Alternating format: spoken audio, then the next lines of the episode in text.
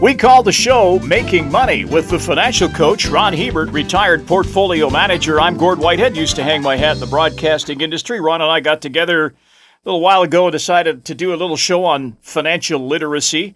One of the most fundamental parts of a good financial plan, Ron, is having the ability to save. And that's a broad term. It's not just having a savings account at the bank. It's doing a lot of other things. So how do we want to approach this? Well, I think that you want to first look at just where the average Canadian is, Gord. From the last numbers that I've seen, there's 32% of Canadians that have absolutely no savings whatsoever toward retirement. And, you know, maybe these numbers are a little bit alarmist, but the surveys they do asking people if they had a $400 expense, I think was the last survey I saw. They asked them if they had enough financial resources in the bank to make it, and roughly half said they wouldn't know how they could cover an unexpected $400 expense because they don't have the money set aside to be able to do so. So, boy, that's a scary statistic, isn't it? A very scary statistic. So, you know, savings isn't that hard to do. Now, before you go any further, Ron, is this when you talk about 32% of Canadians not having any savings at all, does that include pensions, like a company pension of some kind? Not everybody has one. I understand that. We're going to get into that.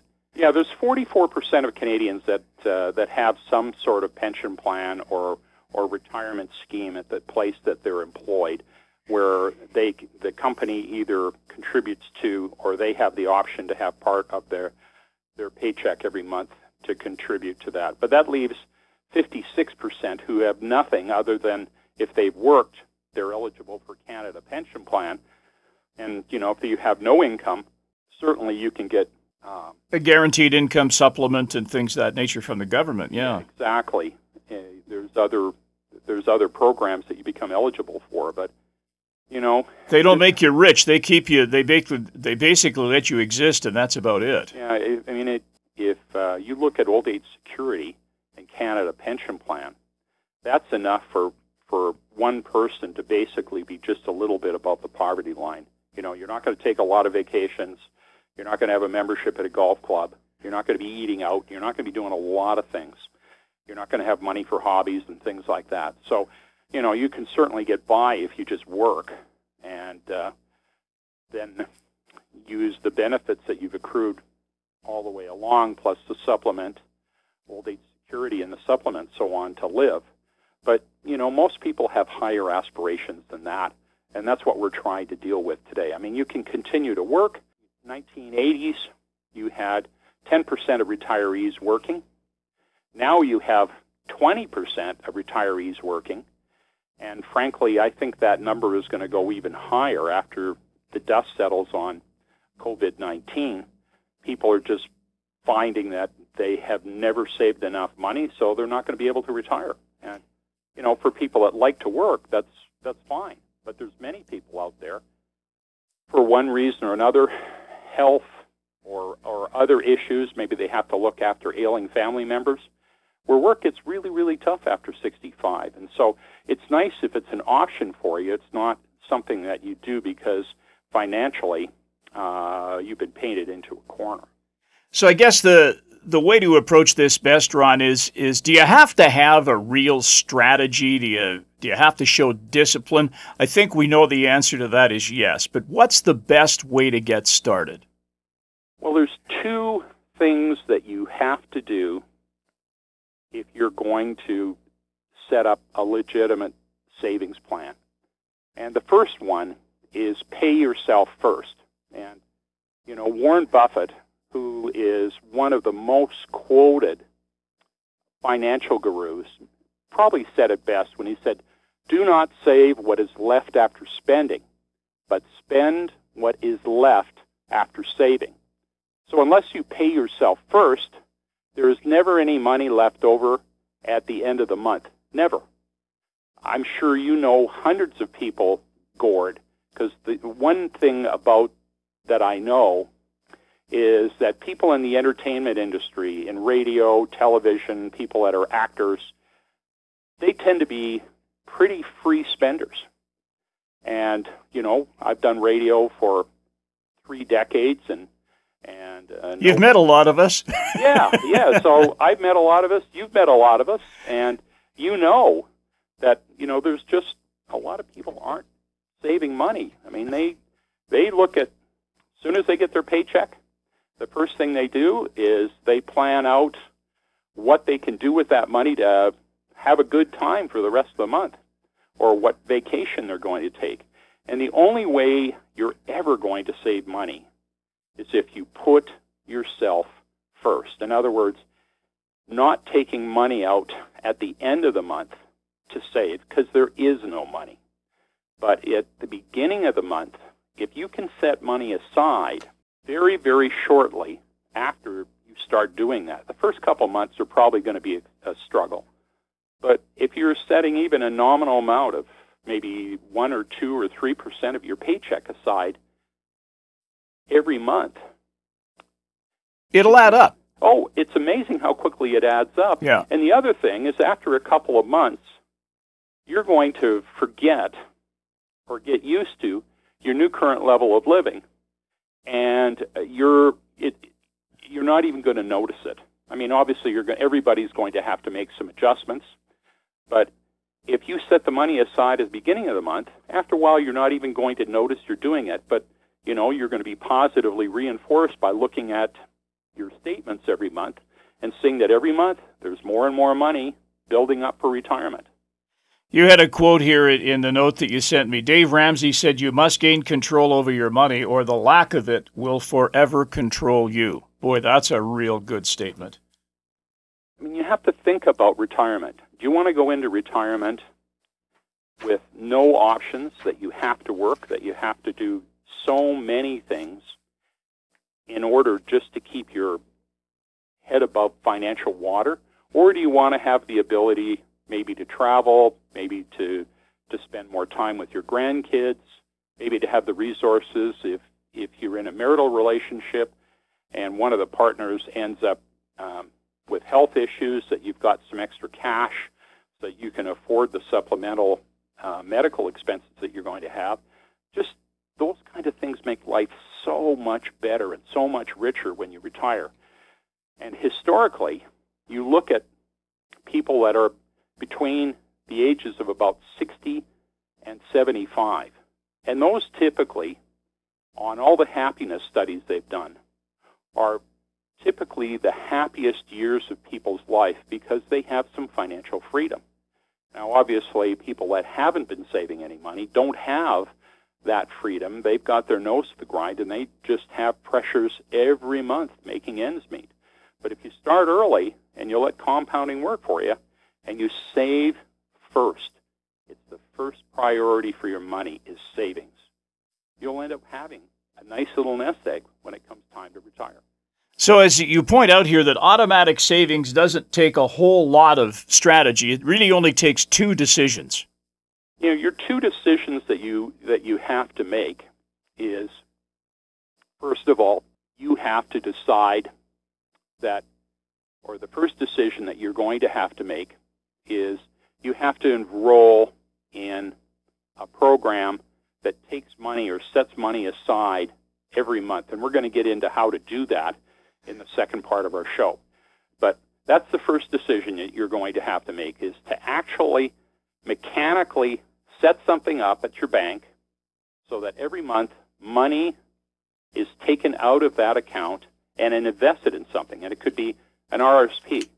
It could be a tax-free savings account. It could be putting money aside in a liquid account to set up a rainy day fund. It could be maybe you've got together with members of your family, pooling your resources to buy a piece of property or a rental home. It could be any of these things. But making that decision is the first thing that you do. And once you've made that decision, mechanically, then the money comes out once a month. At the beginning of the month, you don't see it, you don't think about it. And that's the key to savings, because your universe, after that money's come out, that's what you have to spend for the rest of the month. And if that money is not there, it's out of sight, out of mind. And if you're not thinking about that money, you're not thinking about how to spend that kind of money. You also included a great Charles Dickens quote, annual income £20, annual expenditure 19.6, result happiness. Annual income £20, annual expenditure £20, ought and 6, result misery. You spend more than you make, right? Yeah. Once an auto savings plan is in place, you see an increase in your asset base every month, and with it comes the feeling that you're seizing an opportunity, moving your finances in a positive direction, and progressively securing your future. Financial stress is horrible, you know, just like Charles Dickens in 18th century Britain, a lot of the factory towns. Financial stress, it can cause personal anxiety, it can cause depression, and I went online just to check what are the major factors that cause marital breakdown. And in all the surveys they did, Gord, financial distress was number one by a mile. And of course, if you have stress in your marital relationship, that trickles down to your family, it trickles into your workspace, it just affects your quality of life.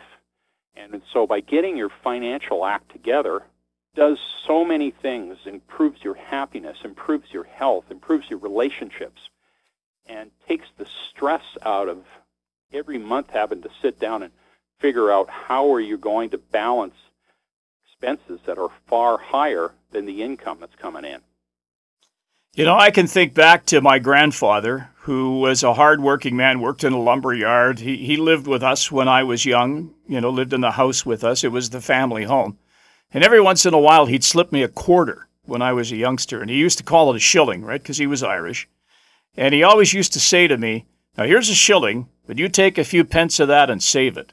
And he instilled that in me at a young age, and I've done that my whole life. I don't think it's a mystery as to how you learn how to save. You just have to discipline yourself.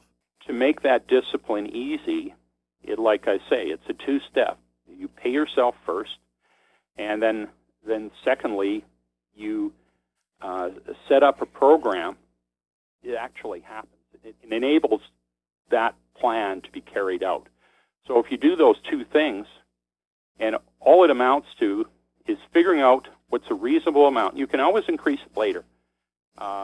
You don't want to start making a savings plan way too high, and then the financial pain is greater than the gain that you're getting. Yeah, you don't want to back yourself into a corner to do this. Yeah, so it's hard. You want to make it easy.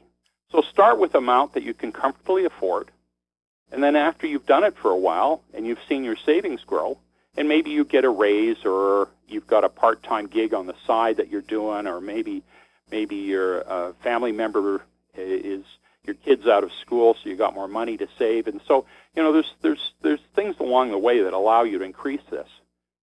Start out with an amount that you're going to be successful with and stick to it, and then add to it in incremental amounts along the way. And that's how you do it. It's not that hard. If you take the money out at the beginning of the month, the only discipline you need in this whole process is getting down to the bank and setting up a program where the money comes out. Once you've done that, you can sit back, decide what investments you're going to put it on or put the money in, and then just sit back, let cruise control slowly build your wealth. Okay, so we're going to take this in two parts. We've laid out the foundation here about how important saving is, how easy it can be if you use a little bit of discipline and logic to employ a scheme. So there's several ways to go about doing that. That's what we want to do in the second show, and there's a lot of ways that you can sort of accomplish this goal, right, Ron? We have a total of 9 different ways that you can do what I've affectionately called forced savings, where you're not having to use discipline at the end of the month to decide where to put your money. These are obligations that you have to meet every month. And for example, a mortgage, and I'm not going to get into any of these because we're going to be covering them next week, but frankly, a mortgage, that's an obligation. It's a forced saving. And where you're forced to save or you're obligated to save, you will save. If you have no obligations whatsoever to meet, you won't save. So we call this forced savings, and we're going to talk about 9 ways that you can get involved in forced savings plans that will help you to reach your savings and retirement goals. Okay, so that's where we're going down the road on the next episode of Making Money. It's all about saving, trying to set yourself up for the future. And we understand it can be difficult. Not everybody has a lot of disposable cash. But if you set up a strategy, even if it's a small amount, over time it can compound and can put you on pretty solid financial footing. We're back next week with Ron Hebert, the financial coach, with another edition of Making Money. I'm Gord Whitehead. We'll join you then. The information presented is derived from sources believed to be reliable. This material is presented for information purposes only and does not constitute investment advice. Before acting on any investment information, a person should seek advice from an investment professional. The presenters may or may not hold positions in the securities discussed on this show and will not be responsible for any losses sustained from acting on this information.